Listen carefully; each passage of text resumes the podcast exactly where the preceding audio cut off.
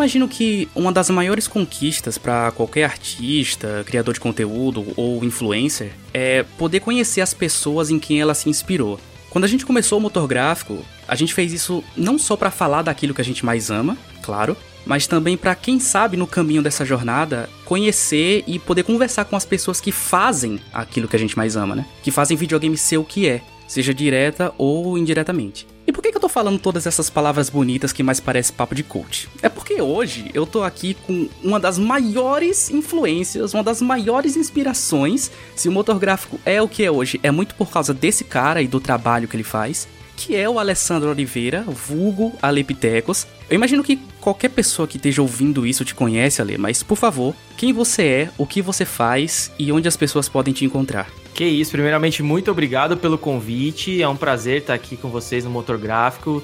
E, cara, é, meu nome é Alessandro Alepitecos, né? Sou um dos fundadores do Combo Infinito. É, estamos aqui já quase 10 anos de estrada e é sempre legal escutar isso, né? Você queria me fazer chorar, não, até o presente momento ainda não, não deu certo, mas tá quase ali. Mas é isso aí, cara. Muito obrigado pelo convite. Vamos trocar essa ideia firmeza e agradeço pelas palavras. Eu ainda não acredito que você tá aqui, cara. Assim, é, é que a ficha ainda não caiu, sabe? É até difícil segurar a emoção, né? Então, se eu começar a soluçar no meio do podcast, você já sabe qual é o motivo. Mas, como diria Pablo, homem não chora, né? Mas também, como diria Gustavo Lima, homem chora sim, então não vou segurar a emoção. Homem chora sim, cara. Chorei ontem, inclusive, assistindo um filme. então, pode chorar que tamo junto nessa. E agradeço mais uma vez pelas palavras. Não, não, não, não é pra tanto. As notícias que temos hoje são notícias um pouco, vamos dizer, impactantes aí, que pegaram muita gente de surpresa. A notícia é que a Ubisoft está trabalhando em um novo Assassin's Creed, o Assassin's Creed Infinity, que será um jogo de serviço online, né? E já está sendo produzido. Na verdade, está sendo produzido e está no estágio embrionário ainda. Só que eles pretendem lançar o jogo em 2024. Tá numa plataforma totalmente online, como um jogo como um serviço. E ele vai ter essa pegada de um plot de ser ambientado em vários cenários históricos que serão conectados de alguma forma aos games da série principal. Vai ser mais ou menos como um Fortnite, né, um GTA Online, né, nessa pegada aí. E são jogos como serviço que tem uma quantidade absurda de conteúdo que vai se modificando conforme o tempo passa, né? Vai recebendo um fluxo constante de novidades né, de atualizações, vai se construindo, né, é, nesse pegada de jogos como serviço. E a questionamento que sempre fica, que todo mundo, né, no Twitter perguntou, né, questionou, debateu, é como isso, né, vai encaixar na franquia Assassin's Creed. E essa pergunta eu vou para os dois, né, mas mais especialmente para o nosso convidado, que é o Aleptecos como seria, né? Como encaixaria jogos como serviço na franquia Assassin's Creed, nesse novo jogo Assassin's Creed Infinity? Cara, é, foi uma surpresa para mim também quando eu soube, porque a gente sabe que jogos como serviço eles existe um preconceito muito grande, Sim. principalmente por alguns não fazerem muito bem esse papel, como foi o caso do Marvel's Avengers e alguns outros. Mas uma coisa é certa, se você acertar, você encontrou uma mina de ouro ali, né? Fogo GTA. GTA também. O GTA quando trouxe GTA Online, o Red Dead Online e vários outros jogos que tiveram essa, o Elder Scrolls Online, que eu acho que vai muito nessa linha, o Infinity também segue mais ou menos por esse lado. Então, tipo, dá aquela preocupação, né? Você fala, putz, mano, Ubisoft, você sempre tem um pezinho atrás. Apesar de eu gostar muito da empresa, eu sei que eles dão vários vacilos e você fica sempre com o pé atrás, né? Fala, cara, será que eles estão indo para Infinity porque eles estão visando a máquina de lucro, né, a máquina de dinheiro que eles estão fazendo, ou realmente eles estão querendo proporcionar uma experiência diferenciada, né, uma experiência nova para os usuários de Assassin's Creed. A gente viu recentemente, né, uma mudança drástica, inclusive de gênero no Assassin's Creed, porque tava seguindo uma linha lá e de repente veio uma quase uma RPGizada no jogo. Então você acaba ali tendo um impacto nessa mudança. E agora você já vai ter um impacto numa mudança, sendo que tiveram três jogos.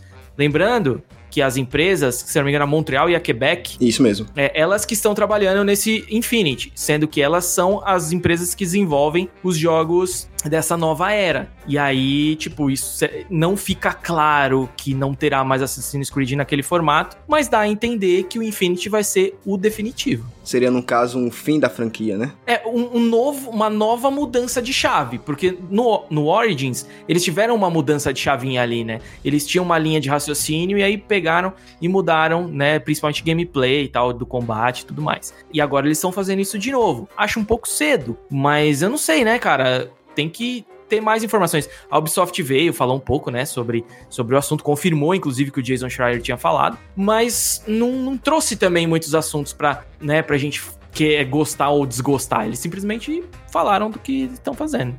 E não dá muito para esperar, né? É, o que exatamente eles vão trazer. Porque, cara, o, vai, eles disseram que vai ser o maior Assassin's Creed de todos. Como se já não fosse grande o suficiente, né? Pois é. É, então vai ser gigantesco. Então vai ter um bom tempo aí de desenvolvimento, né? Só vai lançar em 2024. E, gente, e eu, na minha visão, esse jogo vai ser 880. Ou vai ser muito bom, ou esse jogo vai ser muito ruim, né? Então, justamente porque vai ter todo um aparato em cima dele, toda uma logística, todo um carinho especial em cima dele. E se esse carinho não for muito grande como os fãs querem, porque os fãs estão muito aperreados justamente com o fato de que não vai ter outro jogo após o Valhalla que seja, no caso, um single player, né, campanha e tal. Eu fico meio pensativo com essa notícia porque toda vez que Assassin's Creed, acho que tirando o multiplayer do Brotherhood, mas toda vez que Assassin's Creed tentou ser multiplayer, ele falhou. Do mesmo jeito que toda vez que Resident Evil tentou ser multiplayer, ele falhou. Mas assim, também eu fico meio animado porque toda vez que anunciam um novo Assassin's Creed, a primeira coisa que eu vejo a galera falar é: ah, poxa, um novo Assassin's Creed do mesmo jeito,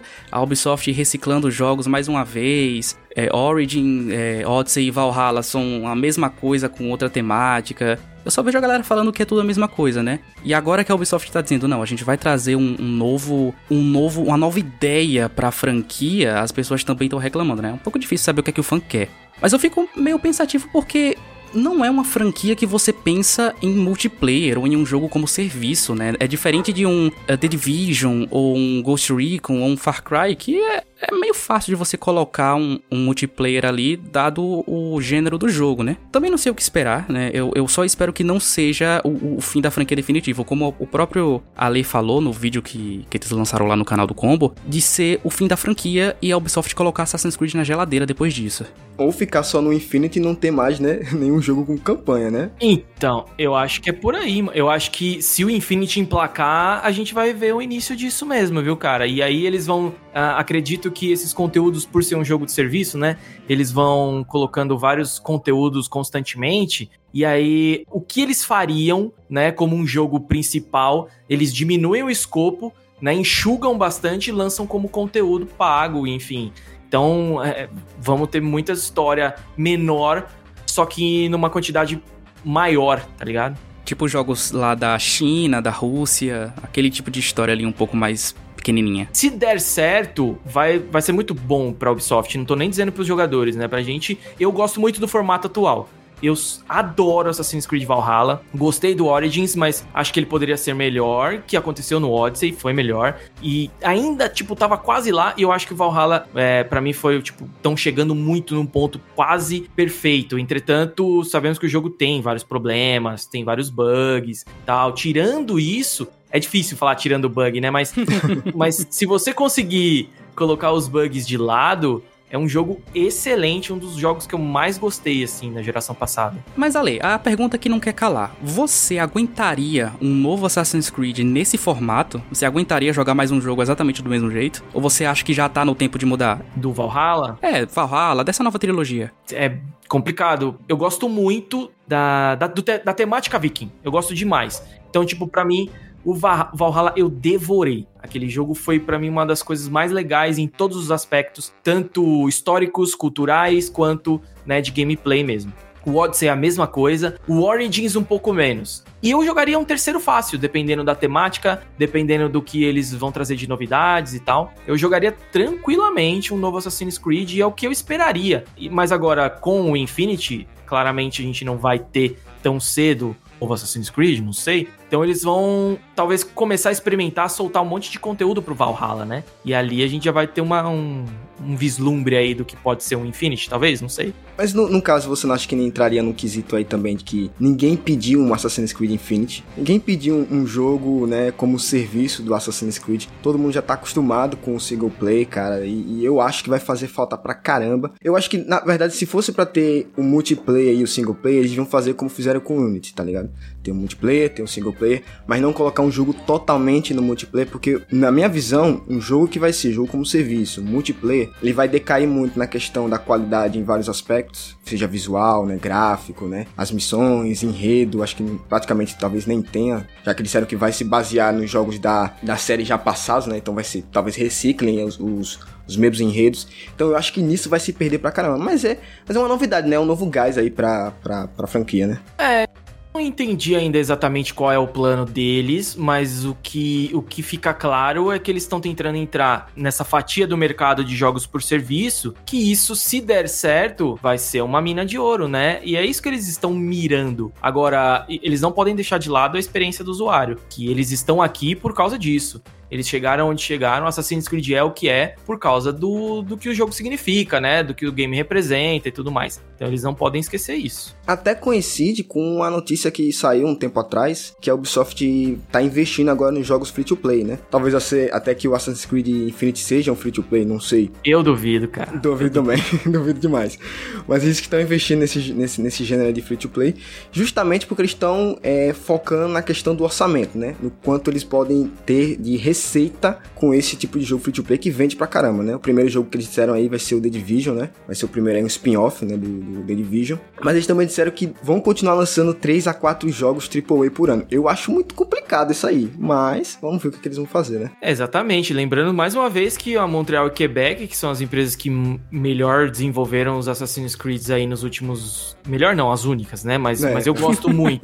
mas eu gosto muito, assim, né? Desses novos aí. Então eu acho que, cara, um Assassin's Creed nesse formato não acho impossível, porque se você for pegar, claro que guardadas as devidas proporções, é outra estratégia, outro tudo. O GTA também lançou GTA Online e ficou um tempo enorme sem lançar um GTA novo, né? Sabe-se lá Deus, talvez 2023 ali que vamos ver um, um GTA 6. Então, é, o, o, Infinity deve seguir uma linha parecida, né? Vamos lançar o, o, Assassin's Creed Infinity, vamos arrecadar o máximo que a gente puder, e aí no momento oportuno, se a gente quiser ou não, a gente lança um jogo single player do jeito que era antes. Cara, eu não sei, eu não sei como é que eles vão traduzir Assassin's Creed para um lance é, multiplayer massivo online. Tipo, no Unity era uma coisa assim, pô, os quatro assassinos ali jogando cooperativo e tal, mas do jeito que eles querem fazer, tipo, sei lá, eles citaram na própria notícia GTA e Fortnite, né? Como é que você faz um jogo PVP de Assassin's Creed, sabe? Tudo bem, tem o, o Brotherhood lá, é, que tem um, alguns minigames online legais e tal, mas é, é muito difícil imaginar um Assassin's Creed multiplayer. Mas é muito fácil você traduzir isso para os outros jogos do, da Ubisoft, né? Far Cry, The Division, até Splinter Cell, sabe? Mas isso é uma coisa que eu tô muito curioso. Até o próprio Ale falou que ele não sabe exatamente qual é a ideia da Ubisoft. E ninguém sabe. A gente tá discutindo a notícia, a gente tá comentando ela, e ainda assim a gente não consegue chegar em um ponto do que, que a Ubisoft quer fazer com Assassin's Creed daqui pra frente. E vocês estão esquecendo de um ponto, que isso tudo, como a própria Ubisoft já comentou na, quando falou sobre os free to play, é tudo visando provavelmente receita, né? Dinheiro, né? Então, cara, imagine que vai ter, espero que não, né? Mas provavelmente se, se ela for um, um, é o nosso maior medo, né, nesse, nesse, nessa nova empreitada deles, é que seja a Ubisoft seja um pouco mercenária, né? Então coloque looter box, né, microtransação pesar demais, que influencie, que acabe com a experiência do jogador, né, como aconteceu com Star Wars Battlefront, né, e tudo mais. Geralmente da EA, né, infelizmente. Eu acho que é o maior medo, né? Se a Ubisoft fizer isso, eles vão cometer um grande erro, porque eu acredito que se você entregar uma experiência bacana pro cara e adicionar conteúdo Bom, beleza, pode ter loot box, pode ter microtransação, desde que isso não interfira no gameplay, não interfira na experiência. Fortnite. Exatamente. Cosméticos e tudo mais, pô, legal. Massa, dá pra fazer um dinheiro legal com isso. Tudo que for cosmético, skin pra arma, skin pra, pro personagem, tudo, é válido pra caramba. Agora, a partir do momento que isso começa a interferir no gameplay, começa a levar mais pro pay to win, aí eu acho que é um erro crasso que a indústria já provou que não funciona E eu espero que a Ubisoft não caia nessa. É, eu acho que a Ubisoft já sofreu muito e, e, e, ela já passou por muita coisa pra errar de novo desse jeito, sabe? Então imagino que ela já tenha criado maturidade. Eles conseguem. assim, uma coisa que a gente aprende é que, mano, o, o raio às vezes cai sim no mesmo lugar, né? A EA sempre provou isso. Então, cara, tipo, eu não duvido de nada, mas torço para que eles levem pro melhor caminho possível, né? Pois é, pois é. Então fica aí o medo e o questionamento do que será esse novo Assassin's Creed. E falando em empresas conhecidas por suas campanhas single player e agora querem se aventurar em experiências multijogador, a Remedy agora tá dizendo que vai trabalhar em um, uma sequência, né, um, um spin-off do Control multiplayer, não é isso mesmo, Jonatas? É isso aí, cara. Ela tá trabalhando numa sequência na verdade, em dois jogos, né? Um Control maior, né? Uma expansão de Control aí, na verdade seria mais um, como um Control 2. E um spin-off multijogador cooperativo do mesmo universo de Control Show. É interessante que no ano passado a gente já tinha né, vazado algumas informações, informado na verdade, que tinha dois grandes projetos da Remedy que estariam em parceria com a Epic e estariam em produção. E agora foram confirmados e a natureza dos dois, né? Porque lá no ano passado não disseram muita coisa, só disseram que eram dois jogos. Agora disseram que o primeiro vai ser um spin-off multijogador cooperativo, que vai ser ambientado no mesmo universo e tem atualmente o codinome de Condor. É como eu acordo todo dia quando eu durmo de mau jeito, Condor. Condor. e está sendo desenvolvido pela equipe Vanguard da Remedy. E o segundo é um jogo da, do Control, só que com um orçamento maior, né? É projetado para expandir ainda mais a franquia Control. E que me deixa muito feliz porque eu gosto demais de Control, eu amo esse jogo pra caramba. Agora é bem fora do comum, né? A Remedy não é, é acostumada a fazer jogos é, multijogador, né? Multiplayer, né? Só aquele básico do single player, da campanha.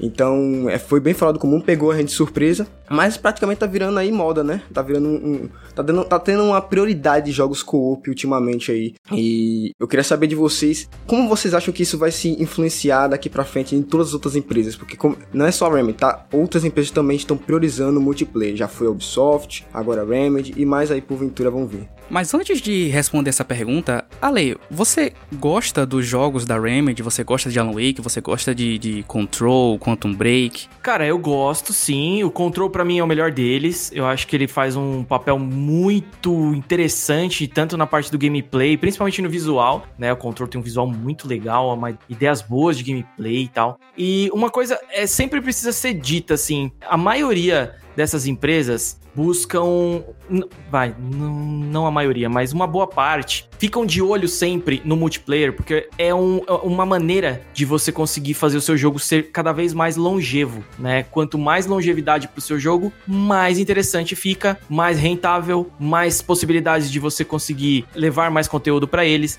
Então, tipo, não, não é mais surpresa você pensar que as empresas hoje podem transformar jogos single players, é, fazer uma, um spin-offs ou versões de jogos multiplayers. Mas a Remedy, sendo a Remedy, tendo aí a sua especialidade em criar grandes enredos, foi sempre assim desde, desde a fundação da empresa. Você acha que ela vai perder muito fazendo um jogo multiplayer? Quando você parte pro multiplayer, você tá fazendo uma aposta, principalmente quando é um jogo single player, né, consolidado. Como o Control, ele não é uma franquia ainda, né, ele é um jogo só apenas, talvez não macule tanto, sabe? Mas é complicado. Pensando pelo lado deles estarem continuando desenvolvendo jogos da magnitude de Control, com a mesma, é, o mesmo raciocínio, ter um, um, multiplayer talvez não afete tanto no que os jogadores de Control precisam, né? Na uma sequência, enfim, alguma coisa que seja válida para eles. Então eu acho que é válido a Remedy pensar nesse multiplayer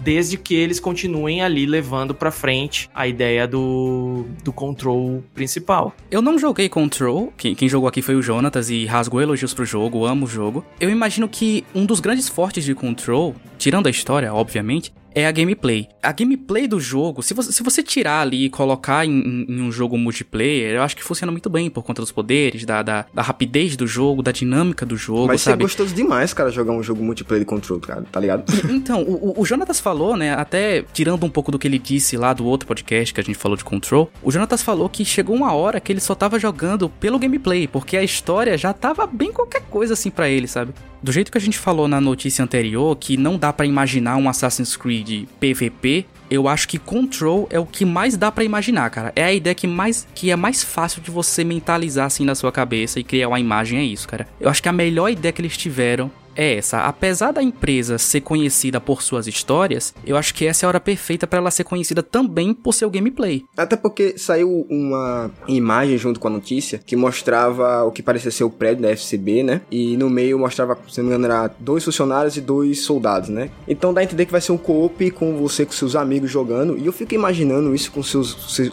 seus, amigos, você jogando, cara, enfrentando os inimigos num, num co-op. Cara, isso vai ser muito divertido. Para mim foi uma ideia excelente. Eu acho que eles vão vender pra caramba caramba esse jogo, tá? E vão é, receber muita de receita com esse jogo, porque vai ser sensacional. Se seguir a lógica né, da gameplay de Control, que é excepcional, cara eu acho que eles vão seguir mesmo a, a ideia do, do Controls é, gameplay, porque não, não haveria motivos para mudar, uma vez que deu muito certo, né, cara? Então acho que seria interessante, pelo menos a parte do gameplay e dos poderes e tudo mais, eles poderiam é, manter aquilo lá e fazer. Agora, é, me, me chamou bastante atenção também que essas quatro pessoas Talvez eles levem pra uma, uma parada mais Left 4 Dead, é, Pack for Blood, tá ligado? Não, não da parte de zumbi, de monstro, nem nada, mas a parte de construção de gameplay, né? Sendo quatro pessoas contra a CPU, assim, contra os vilões que eles vão propor. E cada, cada pessoa, cada escolha, cada boneco ali, você terá, não necessariamente, mas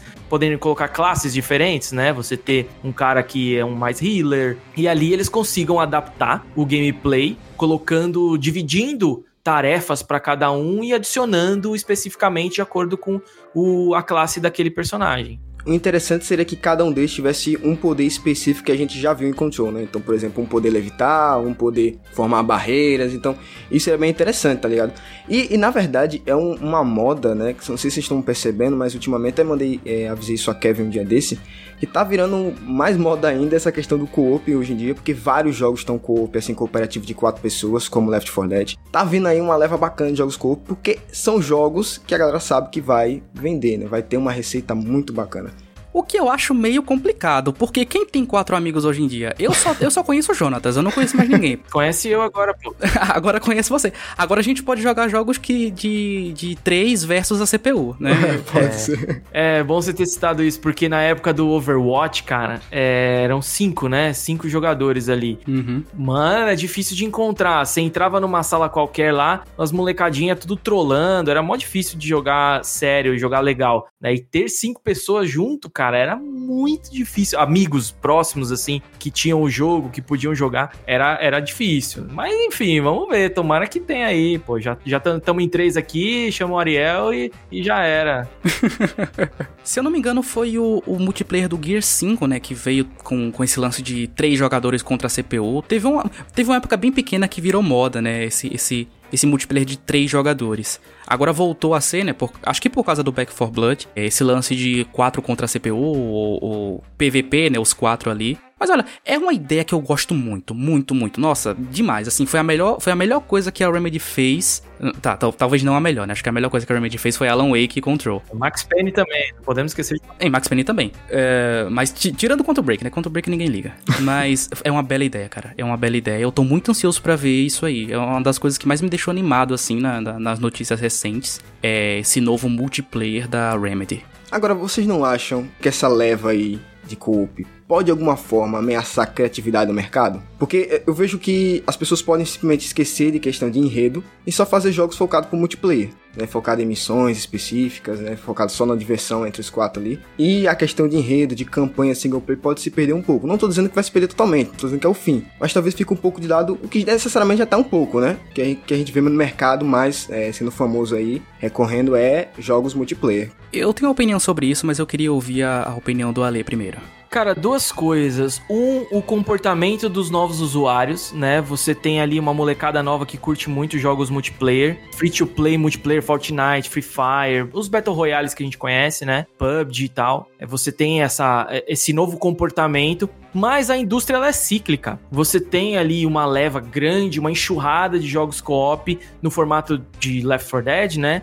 Até saturar. Depois que satura, eles encontram uma nova fórmula ou voltam às origens. Então, assim, por exemplo, até o próprio Battlefield agora não ter uma campanha é um reflexo disso. Você começa a, a, ver que a indústria tá nessa vibe agora. Não é a primeira vez que isso aconteceu, a gente já viu isso anteriormente, mas talvez agora seja também um comportamento muito comum, né, do jogador e isso influencia bastante na ideia da empresa, né? Não, não é à toa que eles estão fazendo uma parada dessa. Mas eu acredito também que isso não é para sempre. No passado a gente só tinha jogos single player. Aí o advento da internet fez as coisas modificarem, né? Multiplayer e tudo mais. E aí tinha muito multiplayer, mas assim, tudo tinha que ter multiplayer, porque agora a gente tem internet, então a gente quer jogar multiplayer. E aí as coisas foram saturando, aí volta. Só single player, single player puro, sem multiplayer. Aí só multiplayer. Então é, é, um, é um ciclo, né? Vai e volta. Eu acho que daqui para frente vai ficar realmente mais comum é, jogos multiplayer do jeito que a gente tá vendo, mas eu acho que single player não vai morrer. Eu acho que os jogos single player eles vão ser tipo o jogo que vai fazer você comprar alguma plataforma, sabe? Acho que os, os grandes AAA single player vão ficar a cargo da, da Nintendo,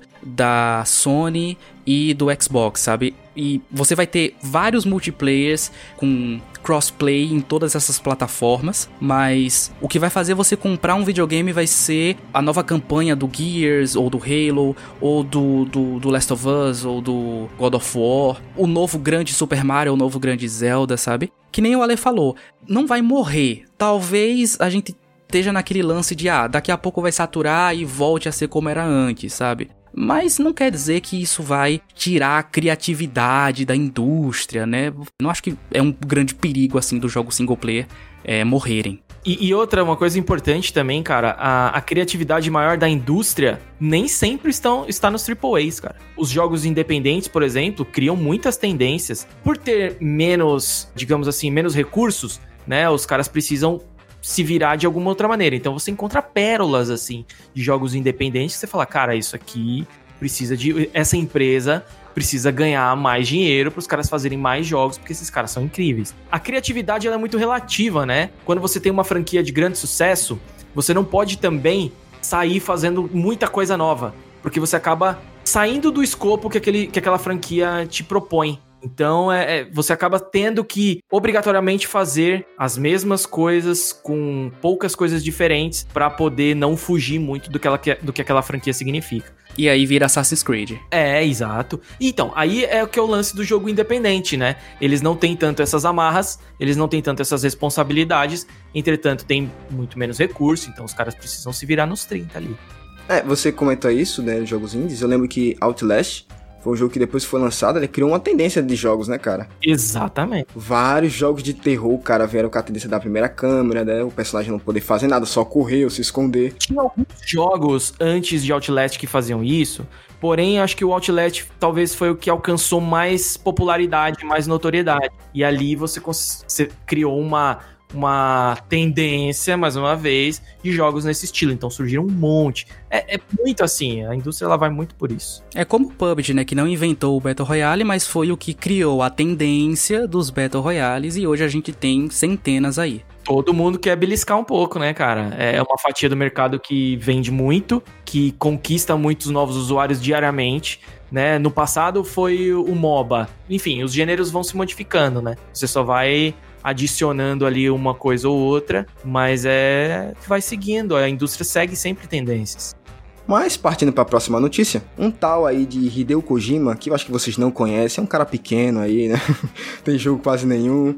Ele comentou no Twitter que não gostou do título de Director's Cut para o Death Strand do PS5, tá? Ele escreveu, né, projetou, dirigiu e produziu o jogo, né, o Death Strand, e ele disse que não concordava com essa marca Director's Cut, de acordo com ele, é, quando um filme é chamado de versão do diretor, isso significa que a visão original do diretor de alguma forma foi comprometida. E a versão do diretor é a visão original, é essa visão original. Mas ele argumenta que Death Stranding original era a sua visão, ou seja, aquilo que a gente jogou no, PS, no PS4, aquilo que a gente viu no PS4 é o Death Stranding que ele já tinha originalmente planejado e colocou tudo que ele queria ali. E o, Death, o Director's Cut, né, não é sobre restaurar coisas que foram removidas, mas adicionar coisas novas em cima dele que talvez deva, ter, é, deva ser chamado de Director Plus, né? Em vez disso, ou seja, uma versão diretor a mais, né? Colocando coisas a mais e não a versão cortada, a versão que deveria ter ido, que na verdade foi, né? Ele colocou tudo que ele queria ali no Death Stranding. E aí ficou né, nessa, é, é, essa polêmica aí no Twitter, muita gente comentando, até a galerinha né, mais implicante, né? Com a, aquela polêmica que tá tendo entre o Kojima, a Microsoft, esses rumores aí, né? Aí a galerinha caixista foi lá cutucar os sonistas, de básico, nada, nada fora do normal. Mas ficou o questionamento de que vai virar moda essa questão do Director's Cut, toda hora sai alguma aparece sai alguma coisa com o selo Director's Cut, né, que virou moda depois do Snyder, né? E, e, fica esse questionamento, vai virar moda porque a Sony já confirmou praticamente, né, de que mais jogos virão com o selo Director's Cut. O Kojima não gosta da versão do diretor, do nome versão diretor, porque realmente o conceito de versão diretor é, não é esse. Como foi dito exatamente. É, a versão do diretor normalmente em filmes, né? A gente vê bastante em filmes. Você deleta um monte de cenas para caber dentro da, da montagem específica. O editor normalmente que faz isso. E aí depois a versão do diretor ela é ampliada, tem cenas deletadas que eles colocam e tudo mais. Esse não é o caso de Death Stranding, não é o caso de Ghost of Tsushima. É, então, é, essa versão do diretor, direct, Director's Cut, ele é tipo uma marca nova, mas o conceito mesmo disso não é, não é ele, tá ligado? Será que seria mais ou menos eles remodelarem o nome, né? Colocarem, em vez de remake ou remaster, e colocarem Director's Cut, tá ligado? Só mudaram é, o nome. É, é, na verdade, acho que é, é mais tipo uma versão Ultimate, uma versão é, Champions Edition, tá ligado? A gente sempre viu isso bastante em jogo de luta. Os caras lançavam novos personagens, eles faziam uma versão nova. É Ultimate, Ultimate Plus, Ultimate Plus motherfucker, tá ligado? Você fala, caracas, quantas novas versões esse jogo vai ter? É porque calhou, eu, eu não sei, tá? Tô chutando aqui. Essa versão do diretor calhou de dois jogos serem é, transicionais, né? De um cross-gen. Você tá lá no PlayStation 4, faz uma versão diretor pro PlayStation 5, adiciona um valor e tudo mais. Eu não sei se isso vai virar comum ao ponto da gente ver jogos que não são transicionais, que não são cross-gen, também utilizarem essa label, né? Essa marca. Eu acho. Não, não sei se eu gosto muito dessa ideia. É, vem um Returnal, né? Director's Cut, né? Uma parada muito boa, não.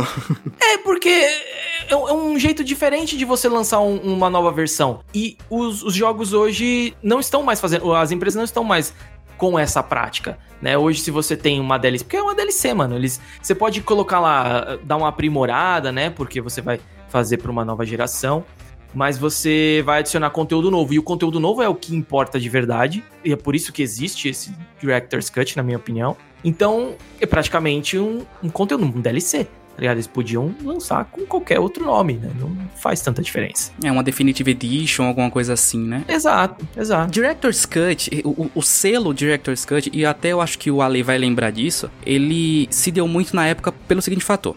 O primeiro filme Director's Cut a ser lançado foi o Blade Runner. Né? Ele teve a versão original lá e depois teve uma versão do diretor. E logo depois disso, né, o primeiro jogo que recebeu esse selo Director's Cut foi Resident Evil 1. E na época não tinha internet, né? Você não podia lançar uma, uma, uma atualização, né? Um, um patch pro jogo. Não tinha como, você tinha que lançar uma nova versão com melhorias, né? O, o, próprio Resident Evil, né? E esse é o problema que o Ale falou. O próprio Resident Evil 1, ele teve três versões. A original, a Director's Cut e a DualShock. Com o passar do tempo, outros jogos foram tendo, né, o, o, nome Director's Cut, mas quando o videogame começou a ficar uma coisa um pouco mais popular, eles tiraram o Director's Cut, que já não fazia mais sentido, e colocaram outras coisas, como o Definitive Edition, né, o Tomb Raider tem Definitive Edition. E depois caiu a moda do Remastered, né, todo jogo tinha que ter o selo Remastered no, no embaixo, né, The Last of Us teve, muitos jogos tiveram também. E eu acho que agora esse selo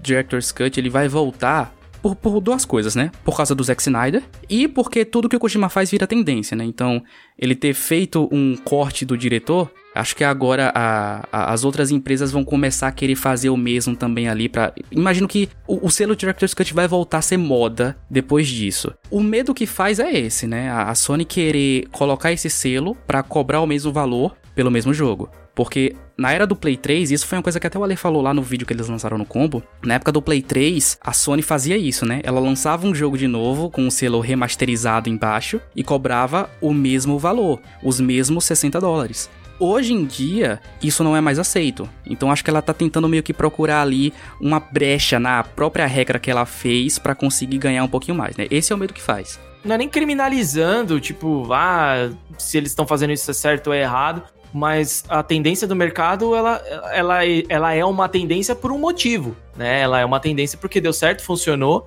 e inclusive comercialmente. Então quando você muda, você quase que um retrocede, pode gerar um problema também falando do Ghost of Tsushima, né? Saindo um pouco do Death Stranding, as coisas que eles estão colocando como Director's Cut, assim, não é uma coisa que você poderia chamar de Director's Cut, né? É o que? É, é 4K 60 frames, é uma ilha nova aqui que poderia ser lançado como uma, uma DLC, um standalone, ou até um update gratuito, melhoria de gráfico, performance, lip sync da, da dublagem em japonês, sabe? Isso é massa, isso é massa. Massa, cara, você, você cobrar de novo o mesmo jogo por causa que agora o áudio tá sincronizado com a, com a boca mexendo, cara. Não, eu tô dizendo que essa tática, essa técnica é muito massa, tá ligado? Ter esse Ah, tá, do lip. Mas é, o, o, medo que faz é esse, né? Porque a gente já sofre tanto com, com, com preços e, e, e, coisas assim, e ainda sofrer mais com esse tipo de coisa, sabe? Aqui no Brasil a gente sofre muito com preço, mano. A gente tem uma moeda muito fraca, a gente tem problema de imposto, então é muita coisa que converge ali para o nosso preço ser ruim, tá ligado? Então, qualquer coisa que seja fora do escopo que a gente está acostumado vai ser prejudicial pra gente, não tem como escapar. E eu vejo que a Sony, às vezes, ela, ela, ela dá uma folga, né? Dá um, um, um trocado ali pro gamer e o gamer abusa e ela volta atrás, né? Que nem quando ela tava dando aquele PlayStation Collection para quem comprava o PlayStation 5, aí o povo começou a abusar e ela baniu todo mundo. E agora com essa transição gratuita dos jogos de Play 4 pro Play 5, tem muita gente que tá comprando a versão de Play 4 direto, né? Mesmo só tendo o PlayStation 5, né? Pra não ter que pagar o mais caro, né? Já que você vai ter o mesmo jogo, compra a versão anterior e faz o update. E acho que por causa desse abuso, né? A, a gente é esperto, a gente abusa, pô. Por causa desse abuso, acho que ela tá dando uma vetada nisso aí pra, sabe, chamar de um nome bonito, colocou Director's Cut. O, o a ideia que dá, o pensamento que dá é esse, a impressão que dá. Não acho nem que seja um abuso, mas é o que eles ofereceram e eles sabiam de tudo isso. Quando você tem uma oferta desse tipo, é óbvio que o consumidor vai pro que o custo-benefício, que for mais barato. E aí em qualquer lugar no mundo, não é só no Brasil não. A gente aqui a gente aqui sempre vai procurar o preço melhor, claro, mas qualquer ser humano, né, faz parte. Por isso que eu falo, é uma tendência por um motivo especial. Funcionou tá ligado? Então, se você mexer nisso, você pode causar um impacto negativo na, nas suas vendas. Eu sei que o tanto o, o Death Stranding quanto o Ghost of Tsushima vão vender, vão fazer sucesso, porque esses conteúdos novos, principalmente na parte no modo história novo, né, contando novidades e tal. É, inclusive gravamos um vídeo recente agora, hoje, se não me engano, sobre o que eles estão produzindo do Ghost of Tsushima né, nova história, com vários bagulho novo da hora. Então, tipo, isso é legal, todo mundo vai querer jogar. Né, mas você tem que trazer o melhor acesso possível pro seu usuário, né? Isso é, é básico até. Sim, sim, com certeza. Fica aí o medo, né, e o questionamento do que que vai se tornar esse Director's Cut. Espero que não aconteça que nem aconteceu na época, né, lançar trocentas versões do mesmo jogo, e aí depois vai ter uma nova label chamada Director's Cut Championship Edition. é. Então essas foram todas as notícias que permearam o mundo dos videojuegos aí nas últimas semanas, tá? E antes de finalizar, eu queria aproveitar a presença do Lepitecos aqui para fazer um apelo. Eita! Se você é um criador de conteúdo, influencer e alguém pequeno que está começando agora, te convida para fazer alguma coisa, Seja um podcast, seja um vídeo, seja uma entrevista, qualquer coisa. Considere ajudar essa pessoa, eh, considere participar e dar o seu apoio a ela. Do mesmo jeito que você precisou de apoio quando estava começando, tá? Não é só porque você tem 105 mil inscritos no YouTube, ou 7 mil seguidores no Instagram, ou 32 mil seguidores na Twitch, que todo mundo vai querer se aproveitar disso, tá? Às vezes é só uma pessoa que te admira muito e que tem você como inspiração e só adoraria bater um papo legal com você, tá? Às vezes, o jeito que você fala com uma pessoa pode fazer ela ganhar o dia, como também pode deixar ela na merda, tá? Então, pensem bem nisso, né? Imagino que a presença do Ale aqui vai trazer muitas pessoas, muitos, muitos amigos, eh, muitas pessoas que você conhece para ouvir. Gostaria de aproveitar o espaço aqui pra deixar esse recado. E novamente agradecer de novo a presença do Ale aqui, tá? É, você não faz ideia de como isso significa pra gente, sabe? É, a gente aqui que tá começando agora e ter você aqui, sabe? Uma das nossas maiores inspirações aqui na nossa casa, sabe? Tão cedo. Tipo, quando a gente começou o motor gráfico, é, a, a, gente foi caçando, né? É, pessoas que a gente gostava e, e, fazendo anotações e tentando criar formatos.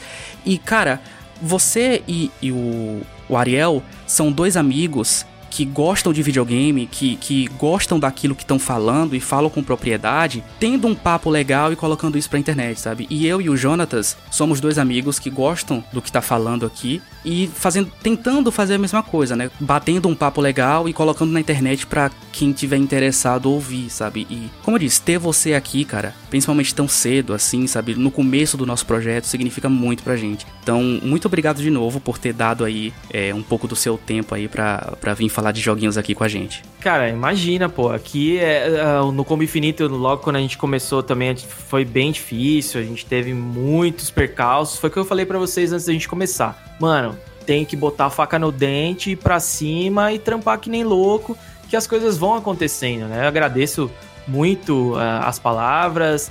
É, nunca achei na vida que um dia fosse ser uma inspiração para alguém, tá ligado? Mas, pô, acho, acho massa, assim. É, também tenho inspirações até hoje. É, a ideia é sempre você, tipo, manter a... Cara, eu sou apaixonado por videogame desde criança, tá ligado? Eu gosto de falar sobre videogame. Para mim é hoje é a minha vida, né? O meu ganha-pão, o meu trabalho, mas sempre foi a minha diversão. E acho que compartilhar isso é, é importante para todo mundo, tá ligado? Eu acho que o videogame, é, por mais que tem muita gente que ainda tenha preconceitos, mas ele mudou a vida de muita gente e continuará mudando. É uma indústria bilionária, né? Que só cresce, ela tá ramificando para vários outros pontos. Então, assim, cara, a gente tem que se ajudar, a gente tem que crescer junto, tá ligado? Não tem, não tem esse negócio de, de estrelismo, nada disso. Aqui é nós, cara. Tamo juntos. Então fica aí essas palavras para vocês refletirem aí, quem quer que esteja ouvindo isso. Enquanto a gente não encontra um quarto amigo para jogar o multiplayer do Control, eu sou Kevin Menezes. E eu sou Jonatas Bezerra. Aqui é Lepitecos. E esse é o Motor Gráfico.